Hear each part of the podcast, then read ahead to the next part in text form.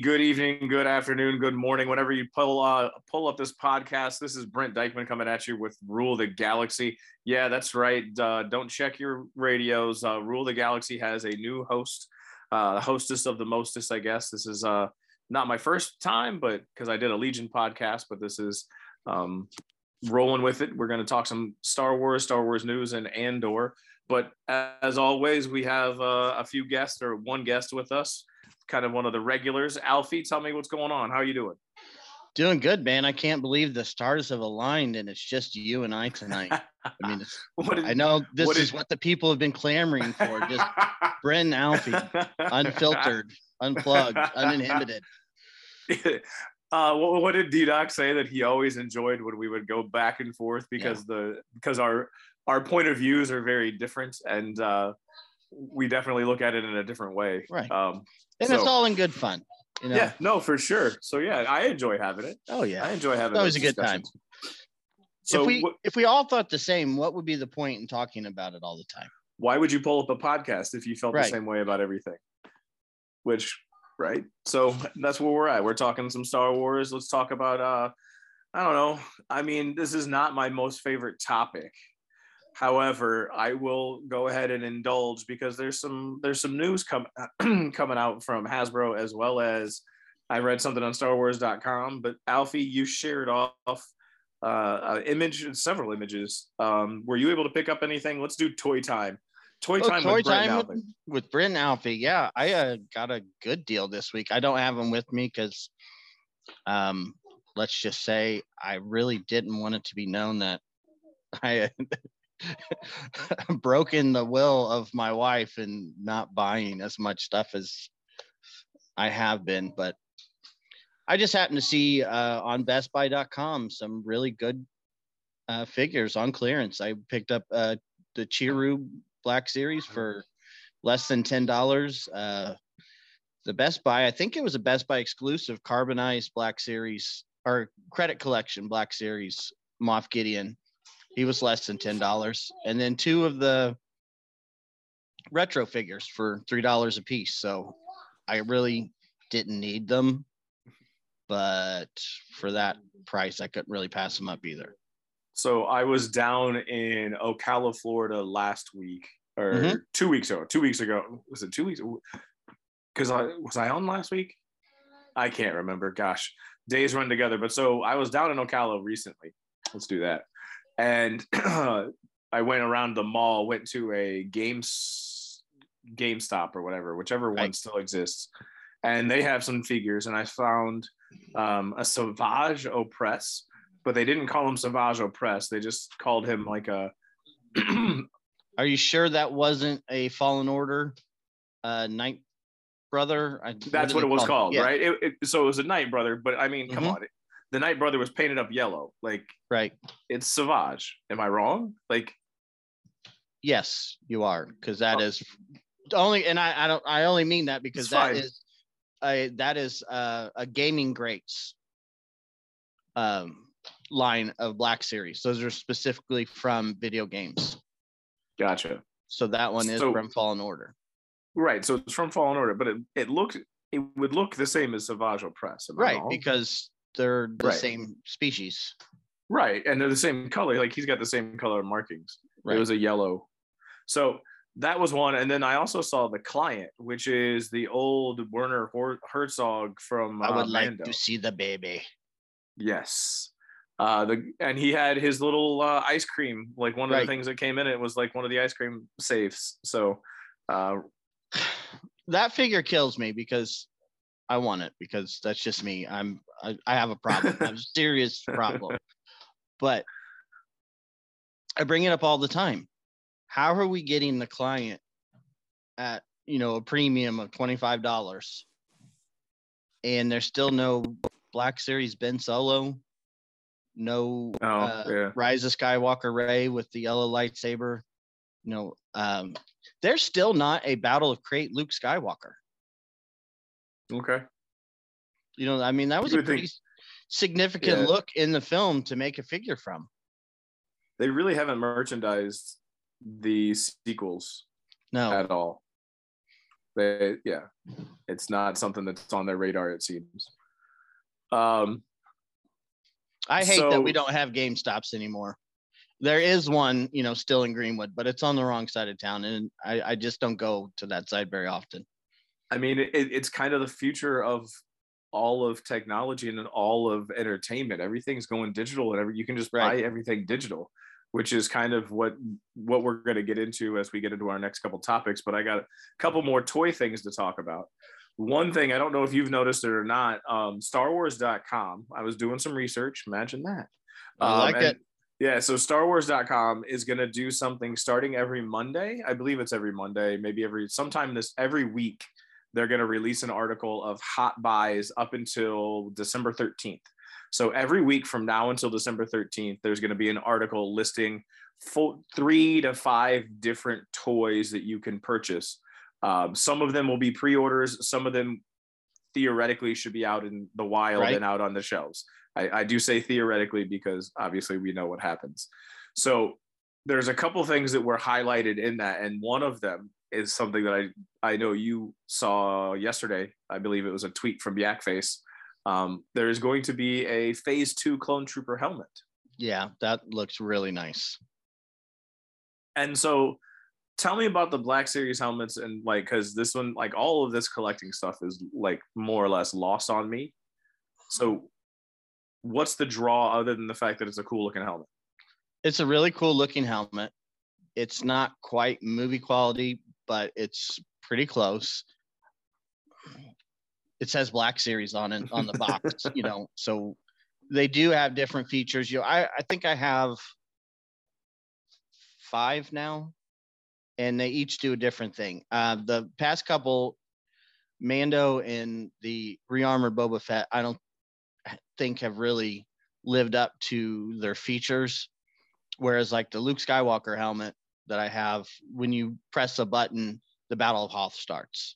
Right. Oh, and, Hoth. Okay. I, yeah. I thought it was the trench run. I think yeah, I, trench run. Yeah, you're right. You're okay. right. Yeah, I remember seeing that in the same stores. Thing with the Poe Dameron helmet. You know, once you push the button, you're in the middle of a dogfight, and B B eight's, you know, doing this, and you hear all the effects, and um, it's just another, you know, high-end collectible, and like everything else, once you start getting one, you want them all. Right. And I can see a whole, like, I don't know, it's one of those tall, um, thin cabinets that have shelves. It's a, mm-hmm. it's a sh- and just seeing you having all of the, like, in your Star Wars room with all of those oh, yeah. helmets in, in a row would be awesome, because so there's a Vader, there's a Poe, right. there's a Luke, there is now going to be a phase two clone Think trooper. There's, there's Vader. At least three different Boba Fett's. And then man, you said Mando. Yep, I have Mando. And then um, there's Captain Cardinal from the sequel trilogies. Mm-hmm, do they have, have a Phasma? One. Do they have a Phasma? Didn't they ever do a Phasma one? I don't think they've done a Phasma, but I only started collecting them recently, and then I really had to slow down because they are expensive. I mean, they're not really that expensive, but I have a hard time spending over a hundred dollars for something. And you make it ninety-nine dollars. That's, that's fair. And you're like, okay. But then once it's a hundred dollars, it's like, oh, well, you know what? ninety-nine, ninety-nine right. is the enticing, because you're not spending a hundred. And now a good thing about these, and I wouldn't say necessarily it's good for whoever makes them, but their distribution and supply is worse than Black Series figures. Okay. And there are Target, like I, the Target here in Greenwood has a dozen Boba Fett rearmored helmets. That's like six months late. Right. And now they're stuck with twelve of them. And how many are they going to sell at one hundred twenty-five dollars? So if you're a patient and willing to look, right, places like Target, uh, Best Buy is a great one, because I do not understand why Best Buy carries Star Wars figures, but I absolutely love that they do, because they're never in the they, store. They right. rot in a warehouse somewhere, and then all of a sudden they're all fifty percent off. And I've yep. gotten helmets from them. Um, Marshall's is a good place to look, because Target will send, you know, the helmets they don't sell to their, the Luke Skywalker and the Poe helmets I both got for twenty dollars at Marshall's. And if you go look on Amazon right now, they're, they sell for like one hundred fifty, two hundred dollars. Which, which is just the nature of retail sales. And sorry, right. like Marshall's is not taking a loss by selling it for twenty dollars. Just like, like they're, the cost, and then and then they're retailing them for like one hundred twenty when they start, let's say, and Marshall sells it for twenty, and they're not taking a loss. Just the profit margin right. that they put on this stuff is, and it's just this distribution, because uh there was a, you know, what was it, last year was the fortieth of Empire, and there was a reissue of the Boba Fett helmet, the the the weathered classic original trilogy. I couldn't find it anywhere, but you know, once again, Yak Face's page, there's a, a Target in, you know, the middle of Idaho somewhere that had end caps full. Right. And the reality of them selling, you know, fifty of these helmets at one hundred fifty dollars is zero to none. So those went somewhere and were clearance off. Right. Um, so speaking of the original trilogy, one of the other items that was on this most recent post of hot toys for the holidays was all of the Return of the Jedi. I think they're twelve inch blacks, or they're on the return card. They're on a vintage card. Yeah, they're the retro series. Retro series, I believe, but the, I think they're six inches. They're not three and three quarters, though, right? No, they're three and three quarters. Oh, okay. Yeah. Uh, retro does like six figures at a time, and that they'll be the next wave is Return of the Jedi. And so just what we need is another Lando Calrissian. Right. Yeah.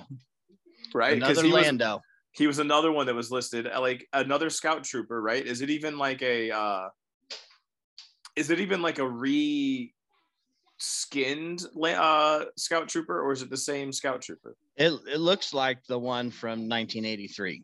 You know, they look like the original Kenner line. Um, I don't have any of the remakes of the originals.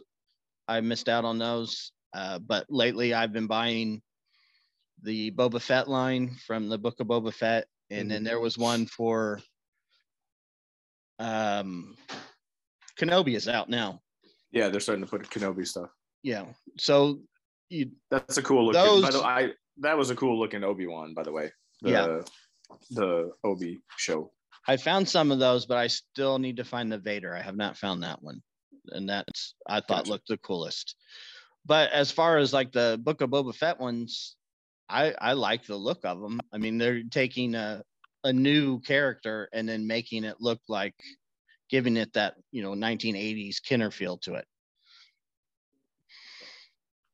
And I, so they're also going to have Leia in the Andor outfit, and I believe Wicket is going to be like, uh, yeah, Wicket, the Emperor, the Jedi Luke, Scout yeah. Trooper Lando, and Han and Leia, I think. Yeah.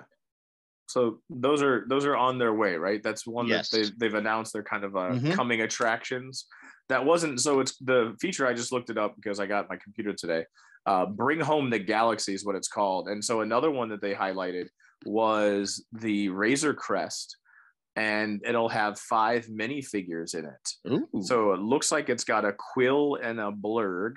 It looks like it's got Mando and the uh, the Baby Yoda in his pram or his stroller, and I can't see who the rest of them are. Um, there's like a blue face person, but I can't remember. Uh, it could be Mithral. Is it Me- Mithral? Yeah. Mithral, or I, I, I don't know. Yeah, the dude that like was the his first bounty. Mm-hmm. Gotcha.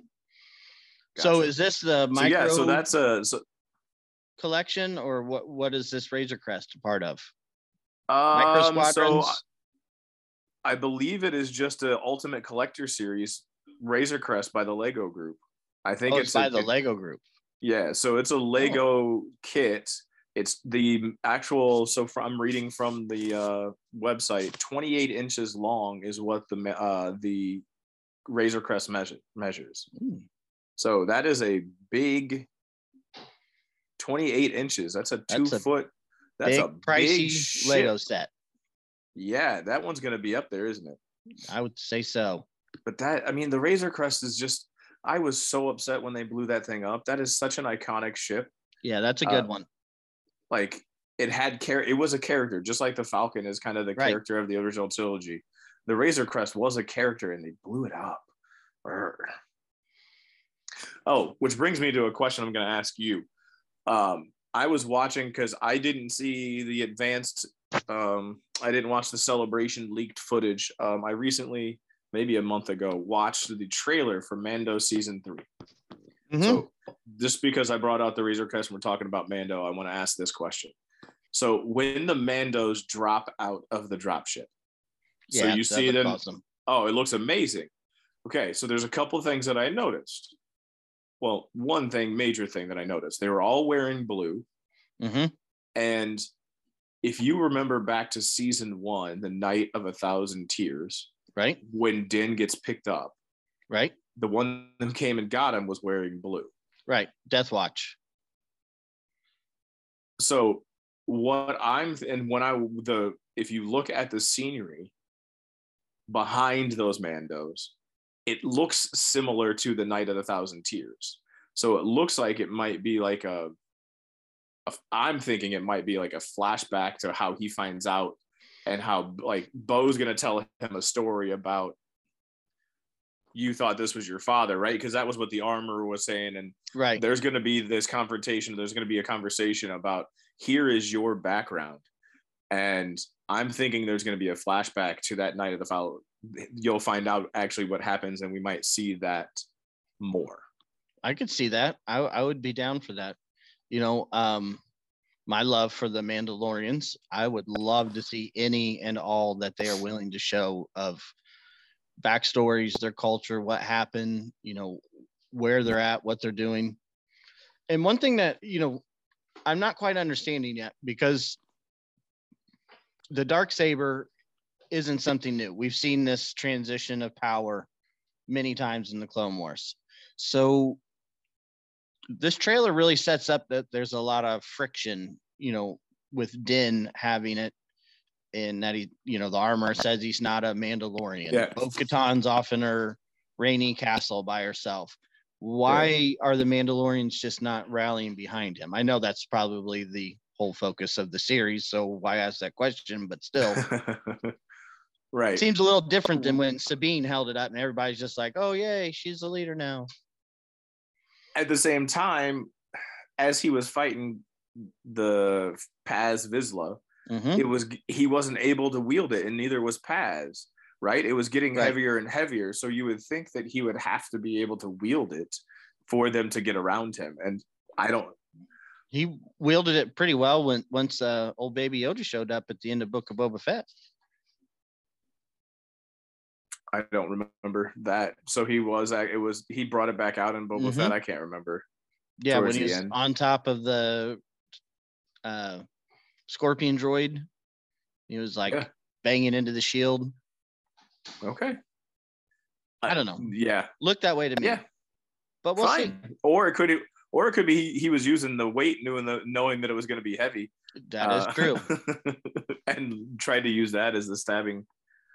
Uh, so just one more thing to go back to that. So speaking of Boba Fett, since you brought it up, uh, it looks like one of the other things they highlighted on this webpage is a kid's snow gear. So there'll be snow boots and like a camo pattern based on Boba Fett, mittens, and a heavy winter coat um, for... Um, but not in my size. It does not look like it. It looks like it's kids' sizes. I didn't mm. read much into it, but it looks like it is for kids. It, it's oh, not like the one man. last year from Columbia. The one last year from Columbia were smoking, but they were also like three hundred dollars or so. Yeah, no kidding. But they were pretty sweet looking. So, yeah, so toy time, that's that, I wanted to bring that up. And so Star Wars dot com, it might be something worth going over and talking about every week when we take a look at it, but they're going to just highlight some of the items. I will so definitely be checking that out. And, and you're and if you're bored at work, just head over to Star Wars dot com. I'm not sure when the thing comes up, but I believe I'll look at the title is again. It's Bring the Galaxy Home is the name of like the article to look for on Star Wars dot com. Um, so you have your toys and the Black Series stuff. I have toys that I play my little board game with. And this week is a very, very big week. Ooh. Because Din Djarin and I G eighty-eight and I G eleven and Baby Grogu are released. So Friday, nice. uh, so Friday the twenty-first is the North American release date for those toys. Um, so they're going to become playable characters in the game, so you can use them. Um, Din Djarin can go and work with the Empire, as well as he can work with the Rebels, because he was kind of on both sides, and he is a mercenary. Mm-hmm. So, so he can collect bounties. Right. Um, Grogu has some some latent powers. Um, he's got some tricks. One of them says, do the do the hand thing is the name of the card. Um, I don't know what the trick actually is. Another thing is he can heal some of your characters. Um, you you have a chance. It's you roll a dice, and whatever the dice tells you, you have a chance to heal a character close to you. So he could heal Din Djarin if he needed to. Um, and then Din Djarin has a weapon. This is the first time this has ever happened. It's the Ambam rifle, but it is the rifle has an infinite range, and if you roll one dice, it it deals a wound no matter what it's shooting at. So you just name the target as long as he right. can see it. It's going to deal damage if you roll the dice and get that result. So it's a chance. It's like a It's probably like a sixty percent chance that you're actually going to put a wound onto something. That's almost get, pretty guaranteed if you're in, playing the odds. So now see, in my game, it's an instant kill. Yeah, it's not an instant kill. It's just one wound instantly. Yeah, but you have to wait for it to you. I can't remember if it's five turns or six turns okay. for it to charge up. Right. And then so, once you do, it's an instant kill. So this one, like the way that we've talked about it with my play group is if somebody's run, like it's towards the end of the game, and Din Djarin has a bounty that he's put out on somebody. They're running away or they're trying to hide, and Din can peek around the corner. And if he can peek around the corner and put wounds on the guy, if you're going to collect that bounty um, by doing this. So it's a way to kind of collect that bounty. It, I've watched a couple of people play it, and it's not a, it's it's a, it's a sixty percent chance, right? Right. So there's still a forty percent chance that it doesn't work. So a lot of people freaked out when they started talking about it because we all are worst case scenarios, doomsday thinkers. Now, um, um, I thought I was reading something recently. Did a bounty hunter bounty hunter faction just start in that game? So yeah, or a new rule book or something. Yeah, so they brought into the game, I want to say mid June, uh, the Shadow Collective. So the Shadow Collective contains units of Pike foot soldiers, mm-hmm. Black Sun foot soldiers, Darth Maul, uh, Maul Super Commandos, so the Maul Mandalorians, and then you can also add in there Gar Saxon at this point. Nice.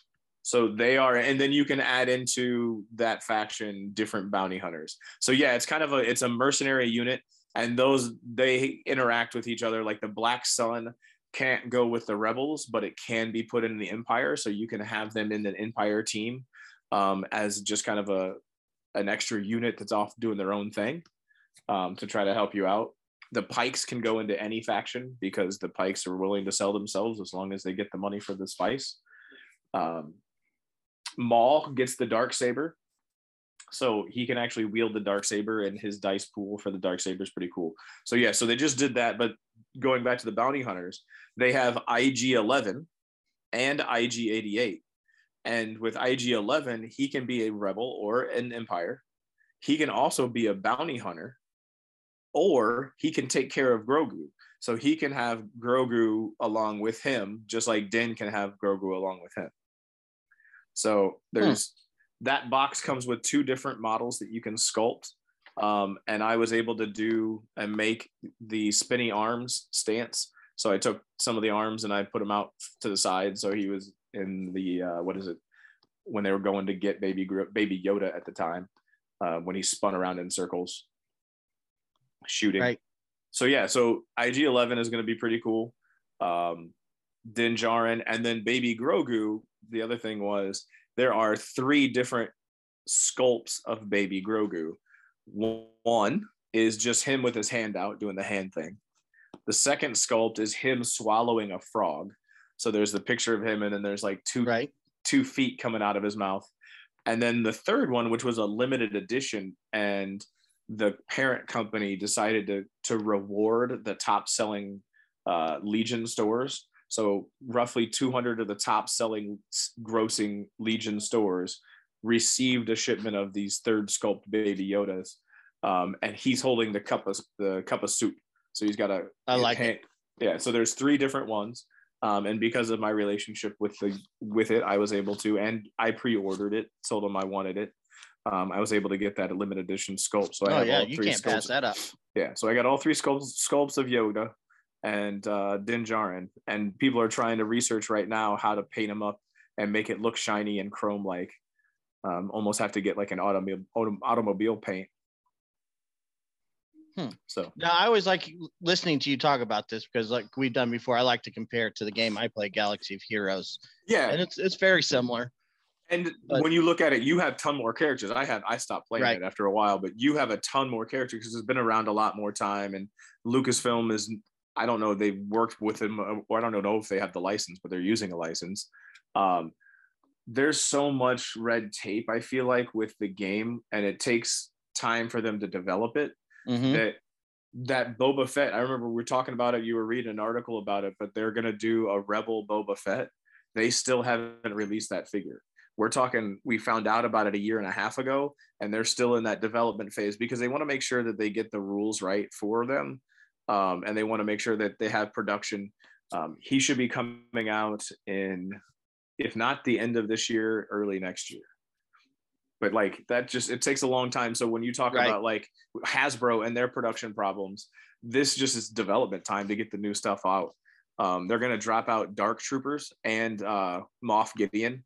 So Moff Gideon and, and Dark Troopers are going to become playable soon. Um, they've already showed them. Um, the Rebels are going to get Ahsoka.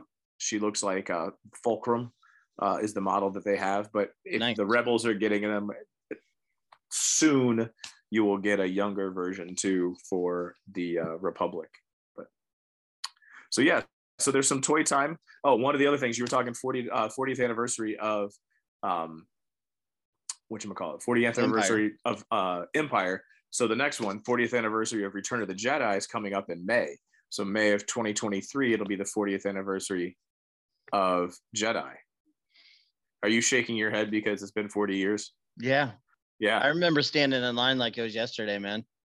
So I, I was three, right? So I'm not quite as young five. as the rest, right? I'm not quite as young, and I don't, re- I don't remember it. I remember sitting in my grandma's chair. I've told that story a couple times. Right. That was my first like memory of watching it.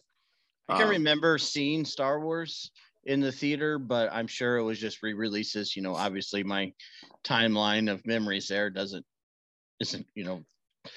anything to hold a candle to, but um, I remember seeing Empire in the theater because it was very upsetting to me because I would have been like three years old and uh, yeah, didn't quite understand, you know, the whole frozen and carbonite thing. Yeah. Um, but Jedi is the one that I remember standing in line for all day and just like having that feeling of going into the screen. You know, that that that one hooked me. And I don't know if I was breathing while I was watching that. I can remember the speeder bike chase being like the most amazing thing I'd ever seen. Oh, oh, I could, I can only imagine. I mean, I remember seeing it at the at the special, like the uh, special editions when they released. But just seeing that at that time on the big screen and how fast they were going, the sound it made, mm-hmm. like that, those icon, they are iconic now, right? But at the time, like that, that would have blown my mind as a five, six year old. That and the grabbing the uh, diving board, backflip into catching the lightsaber, you know, Which, that was the first Jedi thing we'd ever seen. Did he force pull that, or did R two shoot it on a trajectory to get it to him? I would think a little bit of both. I always felt like R two shot it to him and he just catched it. But I've heard other people say, like, catched, he caught it. But I've heard other people say that he used the force to pull it into his... I don't know, man. I was five years old. It was yeah. badass. Yeah, no, that was cool. And then Boba uh, Fett hitting the sail barge and falling yeah. in. Uh, I was a little upset about that, but hey, gotta take the good with the bad. Boba Fett, Boba Fett, where? where? There's a few things when I'm playing against Boba Fett. That's that's yeah. one, and then you gotta save one. That. And then Han, when we're playing Han, I always go, "We gotta save it." So, anyways, uh, what I was getting at was with that anniversary. They've announced, and they've already shown the sculpts. Um, they had them all ready at uh, Celebration. The Ewoks are going to become playable characters in uh, right around Celebration, so May-ish, or not Celebration, but right around May during that uh, fortieth anniversary. They also talked about having, and this is what I have to buy, the A T S T, which you can play with an A T S T, mm. but yeah. you can have Chewbacca as your pilot. Oh. And he could be with the Ewoks. And like that, that is just so amazing to me, because that is like, that was them swinging on the vine and then him pulling the guy up out of the A T S T was just one of my favorite childhood memories of Star yeah, Wars. That's a good one. And so now like, they're like, I'm excited to get the Ewoks, but I'm also excited because I can also run an A T S T with Chewbacca as my pilot, which is just awesome. Yeah. I, I really, I've always liked the A T S T. It's a great design. It was great scenes in the movie uh, as a kid. Yeah, that whole Tarzan deal. That was mm-hmm. that was good stuff.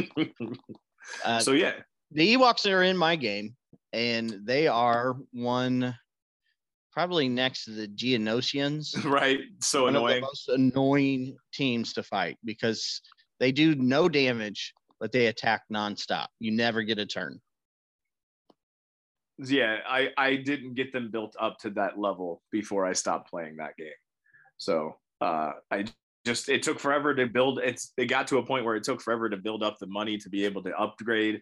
And I just, I was frustrated with how long it took. So I just. I stuck with it. it. And it's still, it, when you, you know, make a decision that this is what I'm going after. I mean, it's still like a six month process. Right. To finish everything.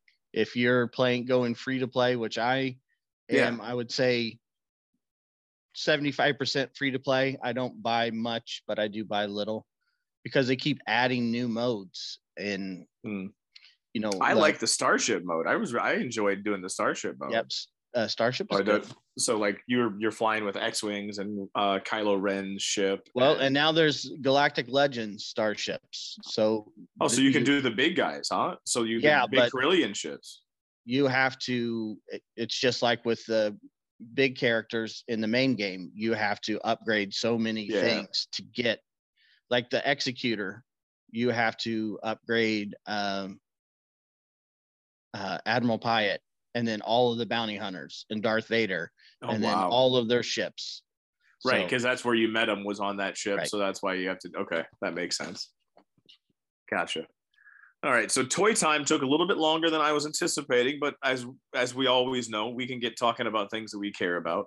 Um, a couple news type news things popped up before we get into talking about Andor, um, and I believe it's season or episode seven, the announcement. Um, So big news, and I feel like we have to cover it, but I I mean, I don't know necessarily how everyone sits on this idea. Uh, Michelle we- Rejwan, which I believe is how you pronounce her name, mm-hmm. um, steps down as a senior executive with Lucasfilms. They are going to, uh, she is going to remain as a producer, so somebody who still has her hands in the mix on different projects. but she is no longer one of the higher ups at Lucasfilm. Is that the way you interpret it as well? That's the way I took it. Uh, she was the executive producer of Andor, Kenobi, and then Rogue Squadron was supposed to be her film. She was a co-producer on the, she actually, you know, to go back to the beginning, she worked with J J Abrams.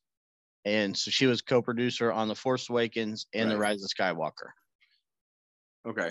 And was she being groomed to take the Kathleen Kennedy role sometime in the future? I, you know, I don't know. I don't work at Lucasfilms. I'm not privy to that information, but it kind of looked that way. But I mean, that's from the outside looking in. We'll right. never know I, the truth of that. I am no insider, and I don't like to like throw speculation, especially when it comes to somebody's job. Yeah. Like it, I don't like. This I don't could like just throw... be somebody who said, hey, this isn't for me. I, I want to go back to doing this. Uh, I thank you for the opportunity. It was great. We did some great stuff, but I'm better suited for this role. Is this the doom and gloom, the finally we're getting Kathleen Kennedy and we're going to remake the sequel trilogies? No, it's not. Right. And so, I, I mean, it kind of begs the question of what's the future of Lo- Lucasfilms? How does how does this one, since she, her name seems to be, if you read the blog posts, if you read the internet, if you get into the other podcasts and people who actually have some knowledge, it seemed like she was being the one groomed. It seems like she is kind of like, was it like a number two, three, four um, higher up? What does the, what is that, what does that spell for Lucasfilm? I mean, obviously I think that it's up in the air, but. Yeah, I, I don't really know because we're dealing with streaming now mostly, right? You know, we're pretty far removed from the Rise of Skywalker. So there's no number like, The Rise of Skywalker cost two hundred fifty million dollars to make, and it made a billion dollars. Or, you know, Solo cost eight hundred million dollars to make it. It made two hundred, so it's a failure. We don't – I don't know how to gauge this streaming stuff. I, maybe somebody does. I don't know. Somebody put this crap out the other day about right. viewership.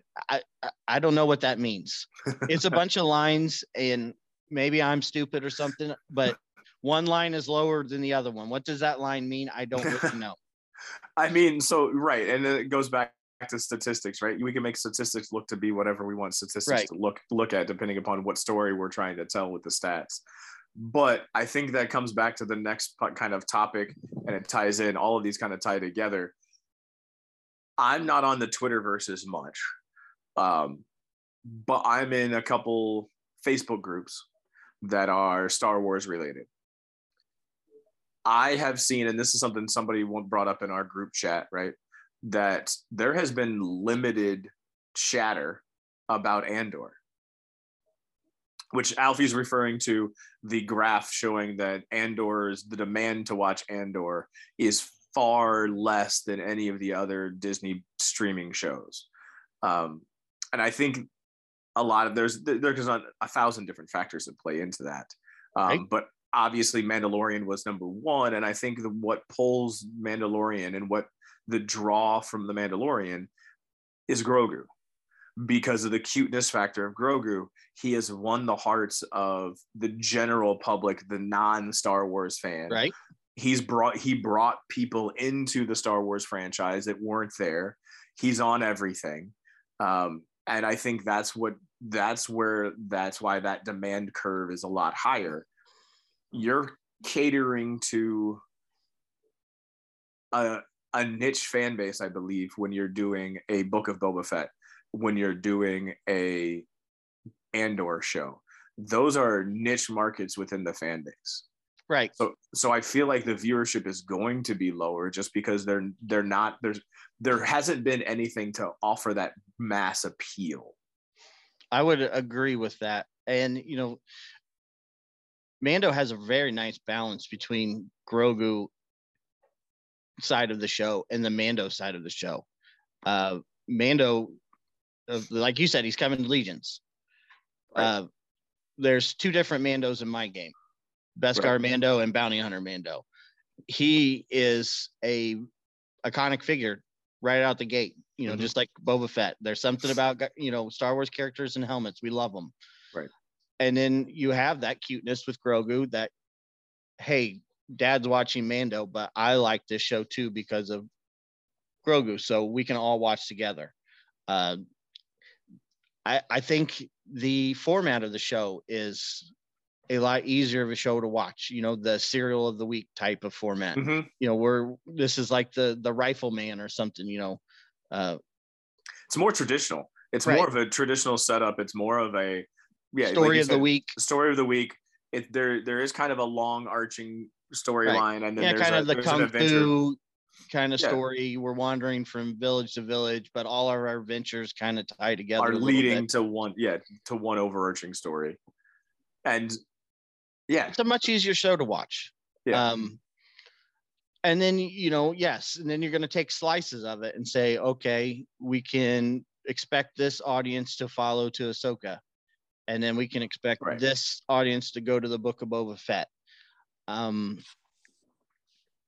Andor, I mean, you're, you're, it's a prequel of a prequel. With, Correct. Uh, and you hate to say that because, you know, I read some comments today. Well, I'm not watching the show because I know where the story ends. Well, okay, yeah. Well, you knew where Darth Vader's story ended, so why'd you watch the prequels? You know, and a lot of people are saying, um, I don't really have any interest in the character to watch it every week. I'd rather just wait for it all to be out at once and then I'll watch it. Um, so, so I, w- my argument to the, uh, because I already know where the story goes, my argument to that is, did you watch Titanic? I know where that story right. ends. Exactly. Did you, did you watch Pearl Harbor? I know what happens there. Did you watch anything about the Vietnam War? I know what happens there. I mean, it's all, just because you have an understanding of where it goes doesn't mean that you're not going to be interested in what they're doing to get there. You know, and I had this conversation with a person about Kenobi, and you know, they were really upset, you know, when the news came out that this was supposed to be movies, trilogy. Mm, yeah. You know, we're going to make this big story. And this, you know, you had people saying, well, why can't we be happy with a series? But just like Andor is kind of showing you right now, man, there's a lot of series to watch. You know, this is one in a bucket of really good series. I mean, it, don't get me wrong. All this criticism is just, we're answering questions here. I really yeah. like this show, but I mean, you House of the Dragon is going to pull a large amount of people who, if you only have time to watch, you know, a few shows a week, you're going to watch House of the Dragon first. Uh, Rings of Power had a, a big audience. Um, then you have shows that are, you know, the popular of the moment, you know, the, your Facebook series, uh, and, and that's Dahmer right now. Everybody's mm-hmm. watching Dahmer. So to expect a large audience to watch this prequel of a prequel with a side character being the focus. And then once you start watching it, you're like, well, I thought this was supposed to be about Andor. And there's a lot of other stories here that I'm not really, I'm even less interested in than, right. than this one. Right. And I think it, yeah, there's a lot of things that we can talk about that we think that it suffers from. But one thing I was going to go to, and somebody mentioned it, was the uh, the lack of chatter, right? So when I woke up in the morning for Book of Boba Fett, on the Facebook groups that I'm a part of, there were fifteen posts by seven o'clock. They were like, spoiler, and they wanted to mm-hmm. talk about the episode. Obi-Wan, there was about fifteen posts by seven o'clock of people that had watched it and wanted to talk about it. They were like, spoiler alert, don't read long if you don't want to know what's going on. Right. With Andor, it's like three. Yeah. I wake up every morning, um, you know, what is that, Wednesday morning, and the first thing I do is check uh, my page that I go to on Reddit, and there's one post. Right. And it's just the general discussion of the episode. And typically by five a.m., on the other Star Wars shows, there might be nine hundred to thousands of comments, and there's like fifty. Right. You know. So um, I just I just think it's a niche market, right? And it's a niche market. People probably gave it a gave it a go on the first episode. It wasn't what they were looking for. And I mean, Star Wars is either broadening or it's different. It's mm-hmm. it's it's a different show. There's no doubt about it. And they uh, they just gave up on it. Like, you know, and there's always, and this is the beautiful thing about streaming, you can always go back and rewatch. Yep. Uh, you know, I'm a Boba Fett guy. I love Boba Fett. I we could talk about for hours of all the Boba Fett merchandise that I have. I liked the series. I wasn't overly like blown away by it or anything, but I went back and rewatched it, and it was a lot better. I rewatched it actually um, after watching season one and two of Mando. Just watched them all together, and I was like, oh, you know, actually this kind of fits, and it is a lot better. I see what they were trying to do here. I haven't gone back and watched those, but I did go back and kind of rewatched a little bit of Andor just to see where things are going and how it went. Um, one thing that I think this show does somewhat lack, and this is something that I think is indicative of a lot of the good Star Wars movies, and the cliffhanger. There, there isn't really a strong cliffhanger mm-hmm. at the end of each episode. There isn't something that's like, oh my God, I got to see more. Like at the end of Mando season one, episode one, you see baby Grogu and you see those eyes, and then they do the whole Michelangelo reach out and touch it from a distance. And you're right. like, oh God, I got to see where this is going. And then at the end, uh, episode two, he helps the Mando, he picks up the mythosaur, and then he passes out, and then it's more or less over. And it's like, okay, did he die? What's going on? Like what, what's happening here? Right. So there are, there were cliffhangers. Um, another one would be like an excitement type of thing towards the end. So Mandalorian season two, you have Luke coming back and does the Luke things. If you go to Rogue One, you have Vader doing Vader things right at, mm-hmm. the end of, right at the end. So there isn't that excitement building piece, except for episode three, where they had the Skarsgård and then the shooting and then him blowing up as they were running away. Right. And then episode six, where they had the whole heist, right? The whole, that whole episode was, so those are the, th- those are the two main cliffhanger things that people are clamoring for, I guess. You know, and that's going to be my uh, complaint about the show is I need a little, you know, pew pew action. And, you know, do, do I expect the Rebels jump, drop out of hyperspace, you know, above Scarif? No. Is that what I want? Yeah, kind of, you know. Right. Um, This but they're not even rebels show at this is point, really right? great, but it's just, it needs some action. Well, I don't disagree. Like there, I, I agree with that piece, right? But it's also, it's gotta, it, you can't just have action for action. You gotta have a purpose for the action. It can't like there, and it doesn't seem like there's a place to fit it in with the story that they're trying to tell it. Right. But after seven episodes, I need a little more than the, you know, security force and uh the Imperial like D team, you know. And I understand that, and like I said today in our chat, I am expecting to be blown away at some point and come back and say, okay, I get it, I get it, I get it, it was worth the wait. But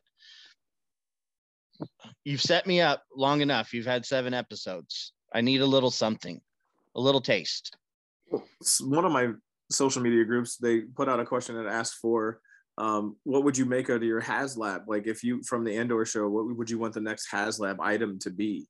I'm like, the show hasn't even done yet. There might be something, because I know in the previews, right, there was the ship that had the lightsabers out the side of it. We right. haven't seen that yet. Well, we've seen the ship. We just haven't seen the lightsabers. Okay.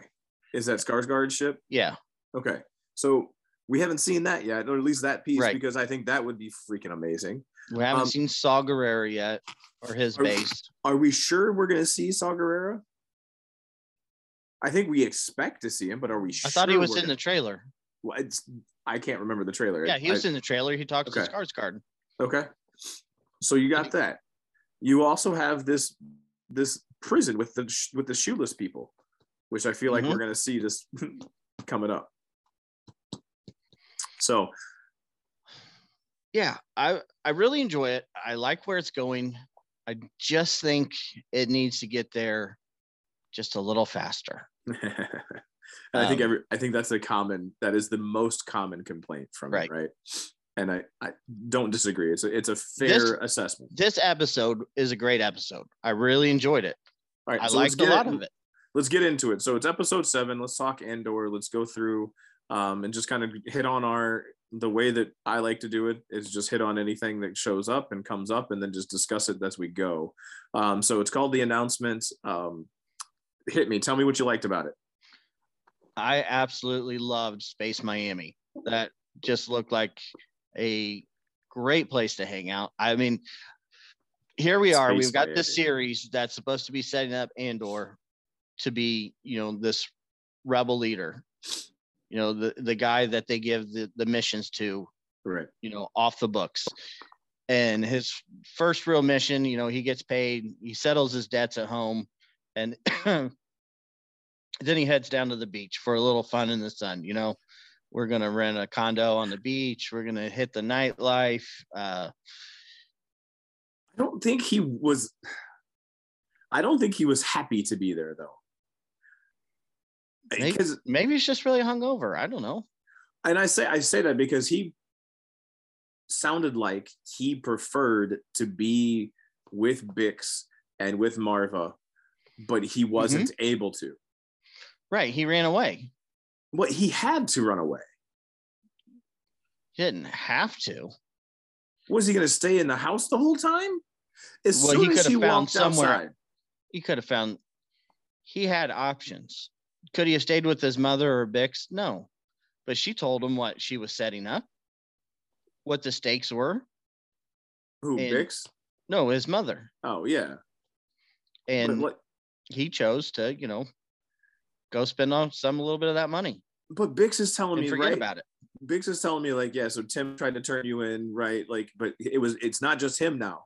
Like, Bix, it's not just him. Mm-hmm. It's, it's everyone. Like, look what you brought to us, and everyone right. is blaming you. So, right. like, how, like, how could you stay there?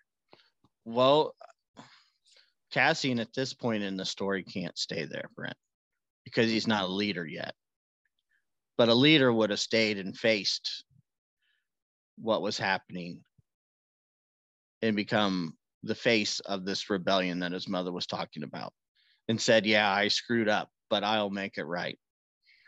How bad do you think he wanted to tell Marva that it was me? Oh, so bad. Because I've hear I hear some other discussion that they believe Marva's the one that tells Skarsgård about Cassian, because Skarsgård knows so much about him in those mm-hmm. early three episodes. So, or the, yeah, the early episodes.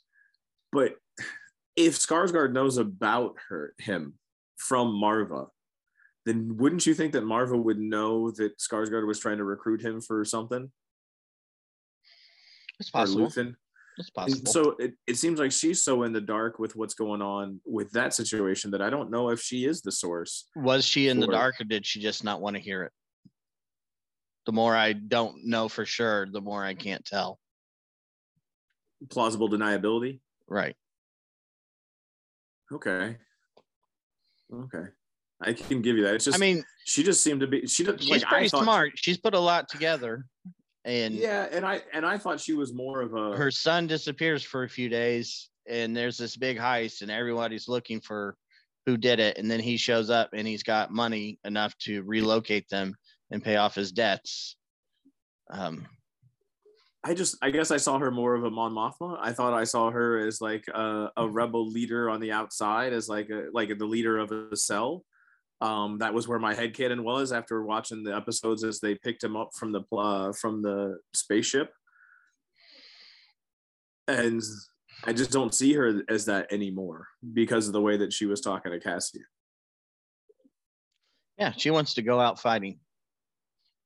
I mean, she's a flat out said a rebellion, right? And she wants to. She wants to, right? Because he, that was the announcement, right? Like they. Mm-hmm.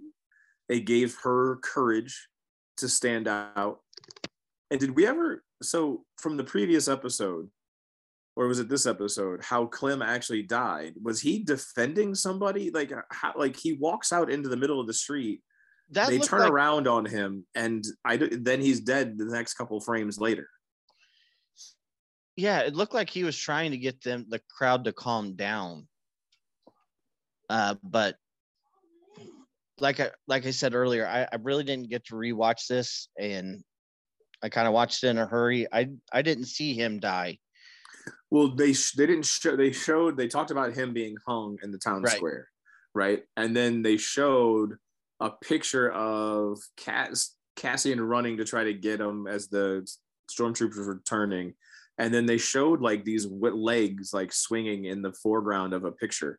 So okay. that's as they were looking at the at that town square.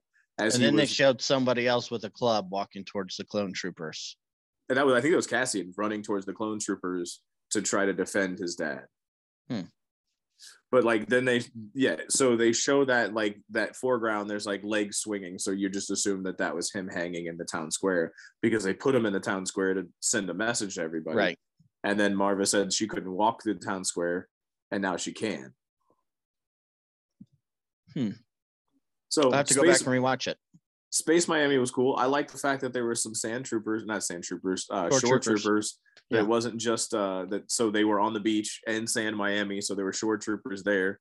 Um, I like that fact. I like that weird like synthesizer music. It was like the intro to Miami Vice or something. You know, going over the waves and the space pelicans flying. and it, It, yes, it was definitely it was, it was definitely an interesting environment. It was different, and you know, I like different. I think it worked. Um, and I, so I like the show because it's new. I like the show because it is fresh. I've told and talked for so long about how I want new stuff. I'm loving every minute of it because they are putting things that are new in. However, I there is one thing that well.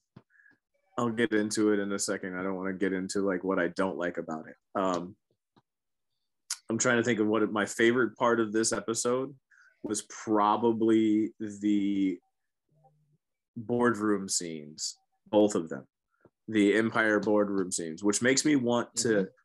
I want a show or a movie or something from the Empire perspective.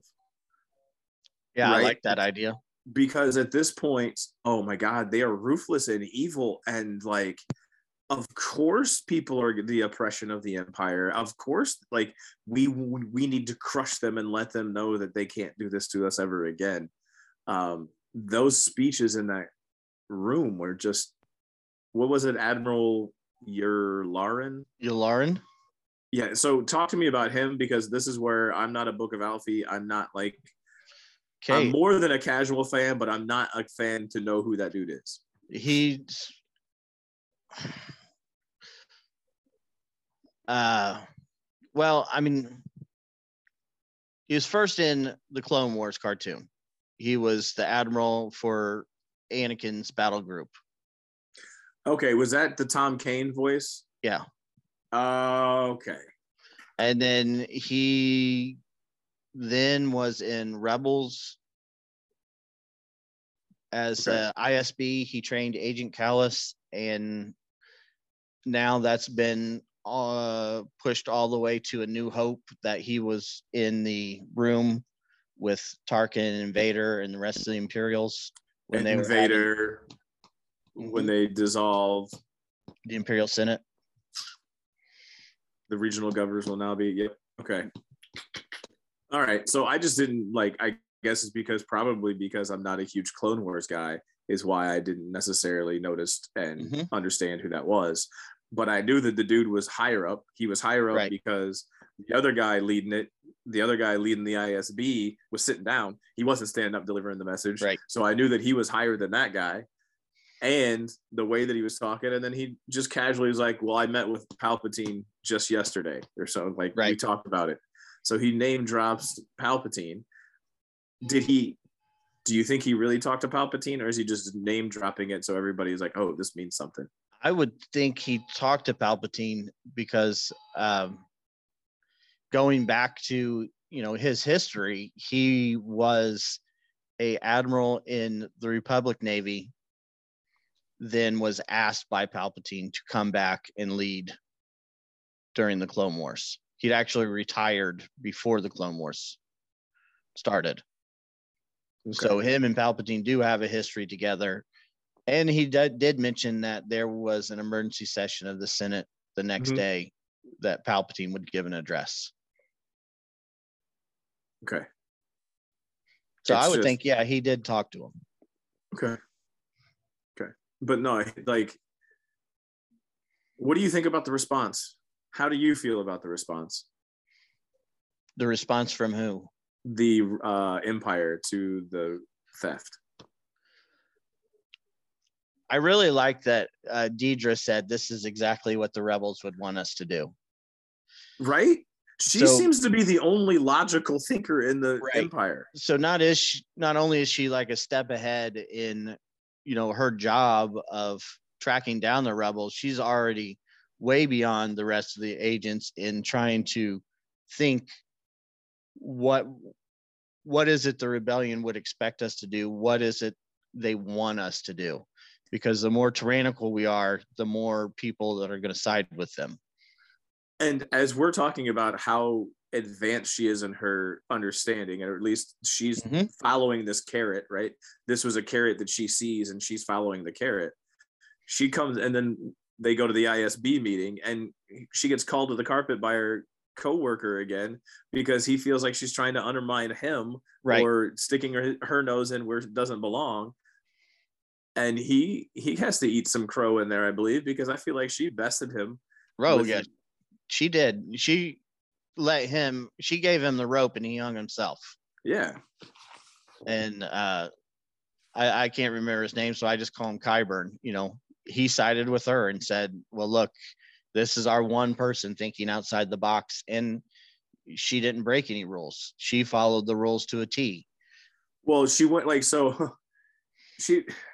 She didn't break the rules because she went outside of, like, I don't know. It was just the way that it was. She re like reapplied the rules in in a creative way to make yes. it sound like she was doing what she needed to do, and everybody else should be doing that. Is basically what he said. As it was, mm-hmm. maybe maybe if other people were doing this, we wouldn't be in this position.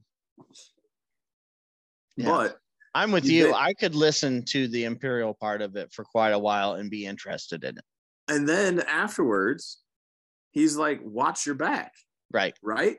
Because mm-hmm. now, now you got a target.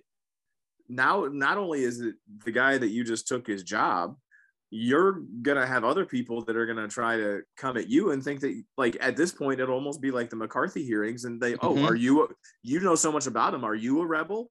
Right. And she's, they're going to come at her. Right. Uh, you know, uh, that was... One thing that I really enjoyed about the Thrawn, the original Thrawn trilogy, is they get into a lot of that uh, imperial hierarchy and advancement. And, you know, there's a scene where a guy on his Star Destroyer screws up. Mm-hmm. And the guy's instantly fearing for his life. And Thrawn walks over to him and says, explain what you did. So he does. And long story short, you know, he says, you spent too much time with Vader.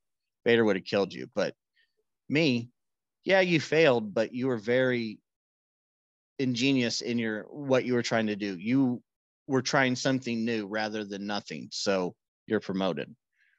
Right. Because I thought I, I remember he was getting promoted. He failed, but then he ended up getting promoted. Right. Yeah.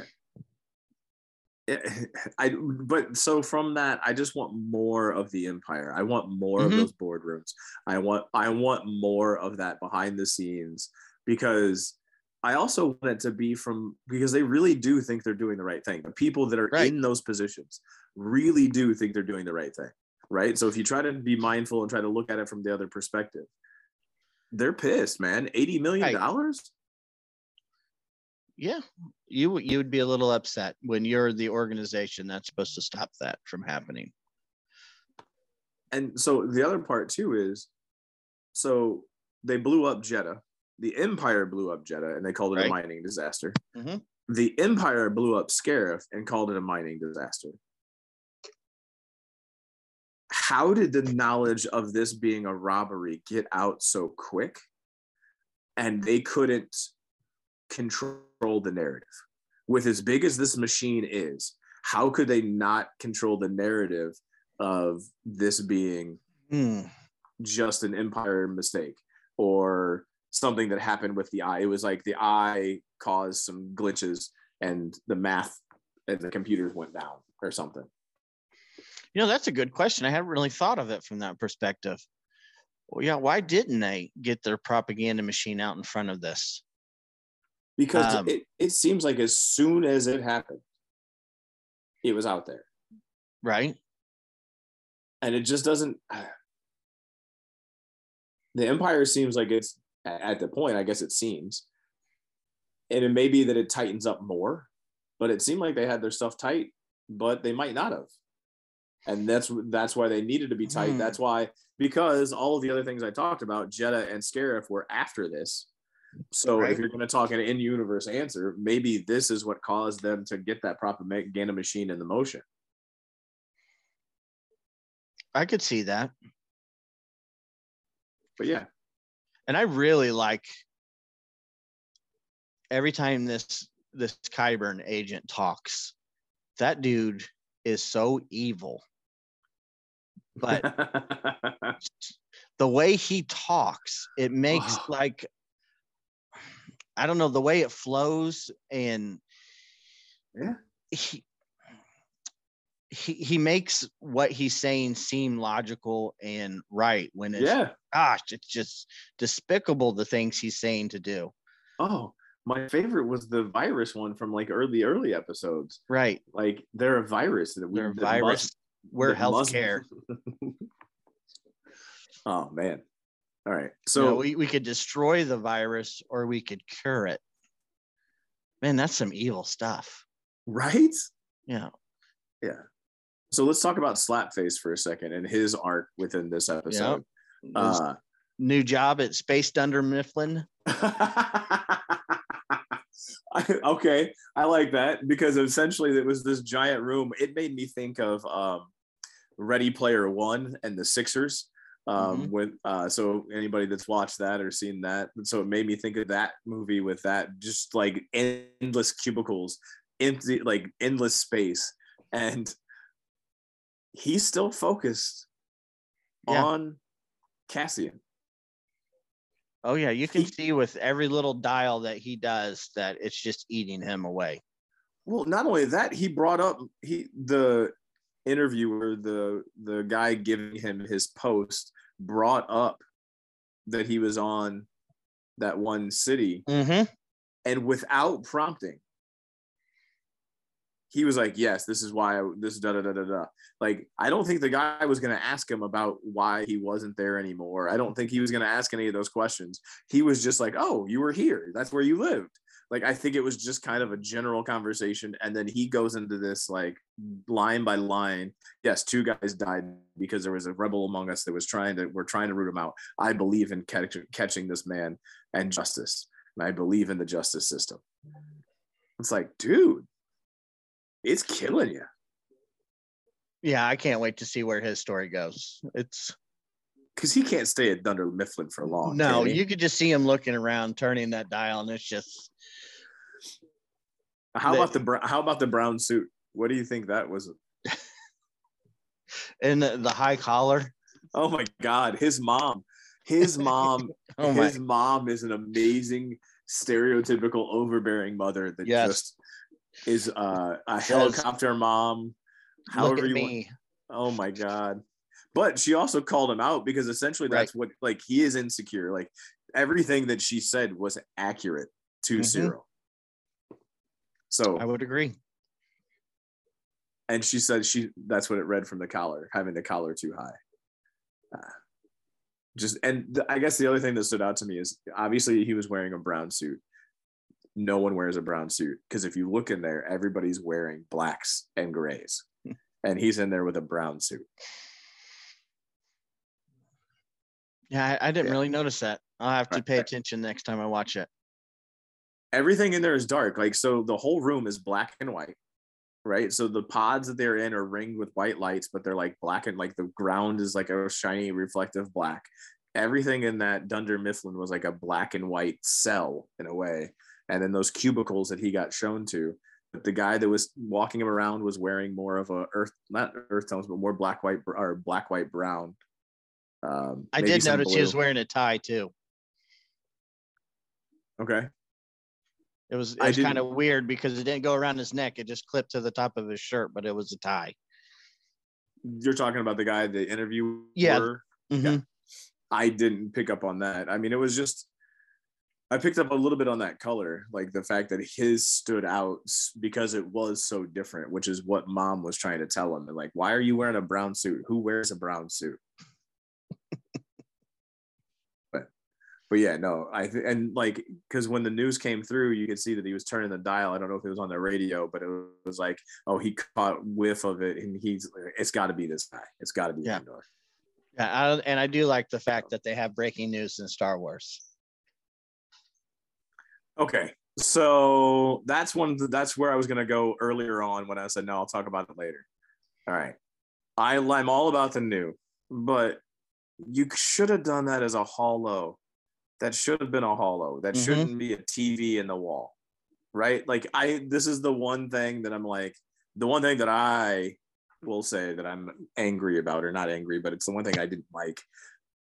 In all of all this other Star Wars, you don't really have, I mean, you have the T V in the wall in Rogue One when she's talking to Gail, or when uh, they let Saw Gerrera know that uh, Krennic was coming to get them. So there mm-hmm. is a little bit of history of having those monitors.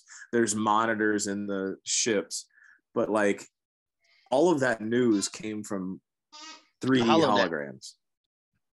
The holodecks, hot like, so I'm okay with having the breaking news. I love the fact that there's breaking news. What I didn't like was the fact that it was coming through on a nineteen fifties T V. I'm with you there. Yeah, that seemed a little out of place. It's minor though. It's not something that's going to keep me from watching the show. But right. it was one of the, it was my it was one of my minor gripes. And then I didn't even really notice it, but I guess there was the lawn chair and beach uh, Star Wars Miami, mm-hmm. Space Miami. There was like one of those like nineteen seventies lawn chairs. So yeah, I love that. And so, so then we go to, let's see, we we hit Luthen Shop again. Yeah, little Palace of Wonders. And you know, just this conversation between Mon Mothma and Luthen, it was it was great, great dialogue. Um, a lot. I liked how he kept calling her out on what she wanted to say or what she was thinking and couldn't say. I thought that was really good. You, you really get the feeling that eventually this, uh, you know, it's uh, Doctor Jekyll and Mister Hyde thing can't yeah. go on much longer. He's going to get caught out. Yeah, I but I, I thought she was more like, so, and this is just the headcanon, right? I thought she was more in the know. I thought that she was the one that was pulling strings, right? So the headcanon was she goes to talk to Luthen because she knows that this is going to happen. But Luthen seems to be the one that's pulling the strings. He seems to be the one that's getting things organized and going. She's part of it because she right. knows she wants to be a part of it because she doesn't like what the Empire is doing. And she had money that she could spend. But I just thought she was more in the know than what she is currently at the moment right now, and more in control, because it doesn't look like she has any control no. on any aspect of her life. I would agree. Her life seems like a pretty big mess right now. And I get, I agree with you. It is kind of interesting how little she seems to know or be involved with other than getting money. That seems to be her thing, is to finance this. Right. And then Luthen's like, you can't even get it because they're watching your bank accounts now. So I got to get it from somewhere. So stop coming at me. Right. And, you know, he flat out tells her, yeah, I expect the Empire to retaliate. That's what's going to happen. But if we're going to have a rebellion, also, the Empire's going to fight back. And I I think I wrote down as much as I could, but what did he say? Um, um, oh, who has ever made a weapon that has not used it? When he was, he picked up that weapon and he gave it mm-hmm. and said, who has made a weapon and not used it? And that is giving me chills as I talk about it, because that is so true, real world and in universe. Obviously, right. the Death Star, you have the Star Killer base, you have the Dreadnought that was firing the orbital strike to kill the bases, the ion cannon, right? Like naming Star Wars specific things. And then go to the, we made a nuclear bomb. to use a nuclear bomb. We made like Scud missiles and weapons of mass destruction. We made mustard gas to use mustard gas. Like, who makes a weapon to not use it? And I was just, that's so true. I, that just struck me as like an amazing state, like line. Yeah, I would agree. Um, oh, so that was the next one was that like we need them to overreact, right? So mm-hmm. he did this. You hit them at their heart. We need them to overreact because it's that overreaction, which is exactly what Deborah said. That overreaction is will bring the other star systems and bring the other systems in and bring the rebels out. It'll inspire because they're like, no, we knew what it was like before this. We're going to go back to that eventually. So, so yeah, I'm just curious to see where Deborah goes because she, is she going to get higher or is she going to get blamed as being a rebel? Or is she, right. There's still I, that scene of her with the death troopers walking into a cityscape mm-hmm. with a, with a mean face on from the previews that we haven't seen. And her saying to somebody something along the lines of, what have I caught in my net? What kind of fish have I caught? Or something? I can't remember exactly. And she also said, she's also said Cassian Andor's name.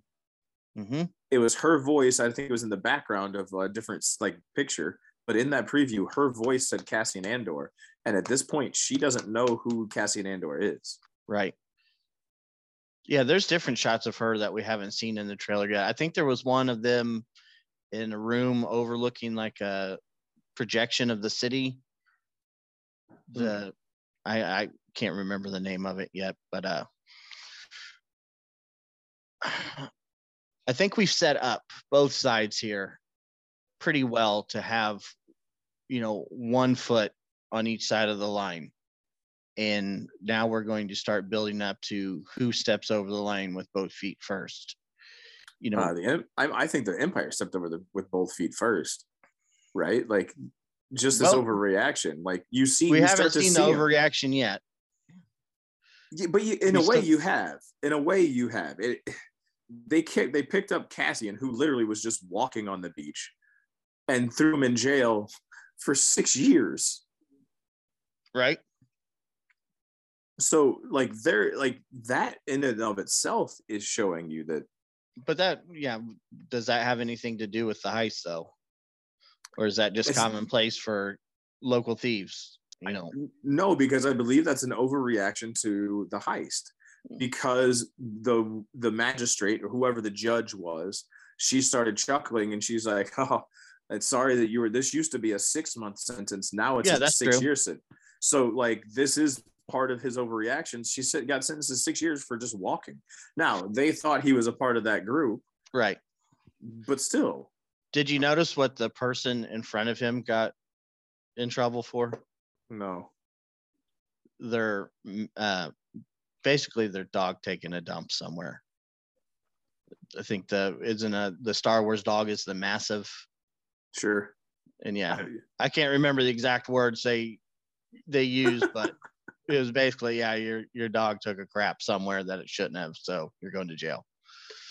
Yeah. So which leads me well. There's one more thing before we get talking about that, because I think they put their feet over the over the fire. They're going deep in, and your rebels are going to start slowly chipping away at that, I think. Um, but let's talk about Vel and Luthen's assistant. One thing that I thought was pretty cool is she gets off of the transport. I don't know if she was going somewhere or wherever she's walking through. You see the stormtroopers. You see the the officers in their black uniforms. Mm-hmm.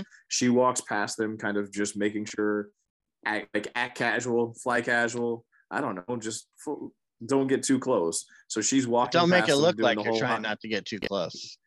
There you go. I don't know, fly casual. So she walks past them, and then she stops at like a T junction, and there's a chalk outline of a shape. Mm-hmm. Now, did you make out what the shape was? Uh, it looked like a circle with a line through the middle of it. Right. It, it there's a part of me that looked like the wheat from like uh, the Boba Fett, like almost there was that kind of a look to it, but it looked like a rebel symbol. I, I took it as like this is, you need to move here, right? Like yeah. a, as a covert drop, I've made the drop, or you need to come see me at this location. Yeah, that's what I took it as, because I've read a lot about the symbol today. What what did it, what was it? Was it the Crimson Dawn symbol, or you know, I don't know. It was a symbol on the ground. Yeah, it was Rebel speak. And I, I like the fact that they're both wearing high heels. And I think that's one of the things that we as Star Wars fans. Yeah, I didn't notice that they were both wearing high heels. Yeah, because they both, I knew when they were walking, all click, like click, click, click, click, right, all dressed up the hallway. And yeah, here yeah, we I knew have that a little, she was. I, she was, and I. We get a little more of this espionage going on. I like that. Yeah. So, how did you take that conversation? Do you think that that was a? Do you think that was a hit for on Cassian? Yes. He's okay. Loose in that they got to tie up. Do you think that Luthen is ordering the hit, or do you think that she's ordering the hit because she knows that Cassian's a loose cannon? Hmm. I really haven't decided on that yet, because Luthen in the last episode was he he couldn't sleep because he said he wasn't a hundred percent sure about Cassian, or that he right. didn't vet him a hundred percent, that he was the only one that could come back to him. So I don't know. Yeah, I guess it could be the assistant taking matters into her own hand. And that's what I was trying to figure out, like as I was watching it, because I've watched it a few times because I'm off. I, I'm still on my fall break. So I have a lot of free time. So if, I've run through it a couple times. And I'm not sure if Luthen, like, because it seems like Luthen wants Cassian. It seems like Luthen recruited Cassian, because you were talking about, and you kind of gave me this idea that he planted the device right. or set the device up so he could find and make sure Cassian got it, so to see if this guy really was as good as the people are saying he is. Right. So if he's doing that, it sounds like he wants Cassian around. Right, but I think there's always going to be that protective nature of Luthen to keep himself a mystery, and I think in just that little bit of time that he was with Cassian, he saw exactly what he wanted, but he let his guard down and let Cassian know too much information about himself. Yeah. And he can't have any loose ends that come back to him, which doesn't really make sense though, because Val knows who he is. Which is going to be my next question is, I think Cassian has built up enough goodwill with Val that she's not going to carry out the hit. Because She kill he kills Skeen, which was her friend. They'd been living in the woods for a month. Mm-hmm. He's he saw a different side of Skeen than she saw, because he was do, being good at hiding it, right? Because he was planning to play the double agent. So he kills that Skeen, and then he comes in and he's like, "Look, you can have the bulk of the money. All I need is what I was promised." Right. He was gonna he was gonna kill you and take all the money. This is what we're doing. And then he walks, right? And gives her mm-hmm. the money. She takes the money back. They get all this, they get all this stuff going. So he didn't have to, like, scoundrels don't just walk away from eighty million dollars. Scoundrels, no. scoundrels will find another way to get more of that money. Right? So, yeah, I agree. So I think by doing that, this is just me thinking, right?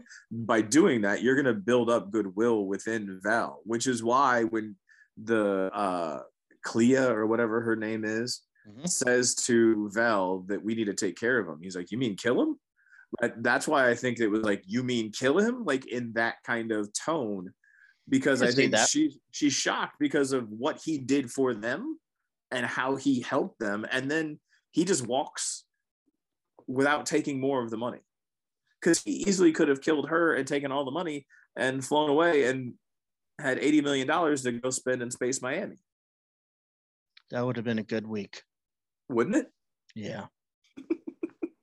Especially in the nineteen eighties when mm-hmm. Miami Vice was.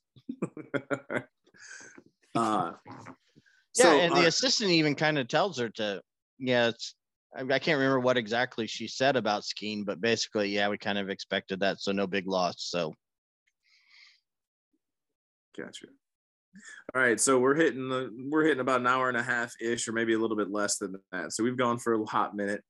Um, what speculation and or sum up about Andor? Like, we know that it's probably not hitting all of the right notes for all of us, but we are definitely intrigued. I think both of us are intrigued, because why else? Oh yeah, I'm talk, on board. Why else would we talk for forty-five minutes about it right. if we weren't intrigued by it? Um, but so what is some speculation going forward? What do you think we're going to do? Where are you going to go? What are we going to see as we sum up mm. and wrap up?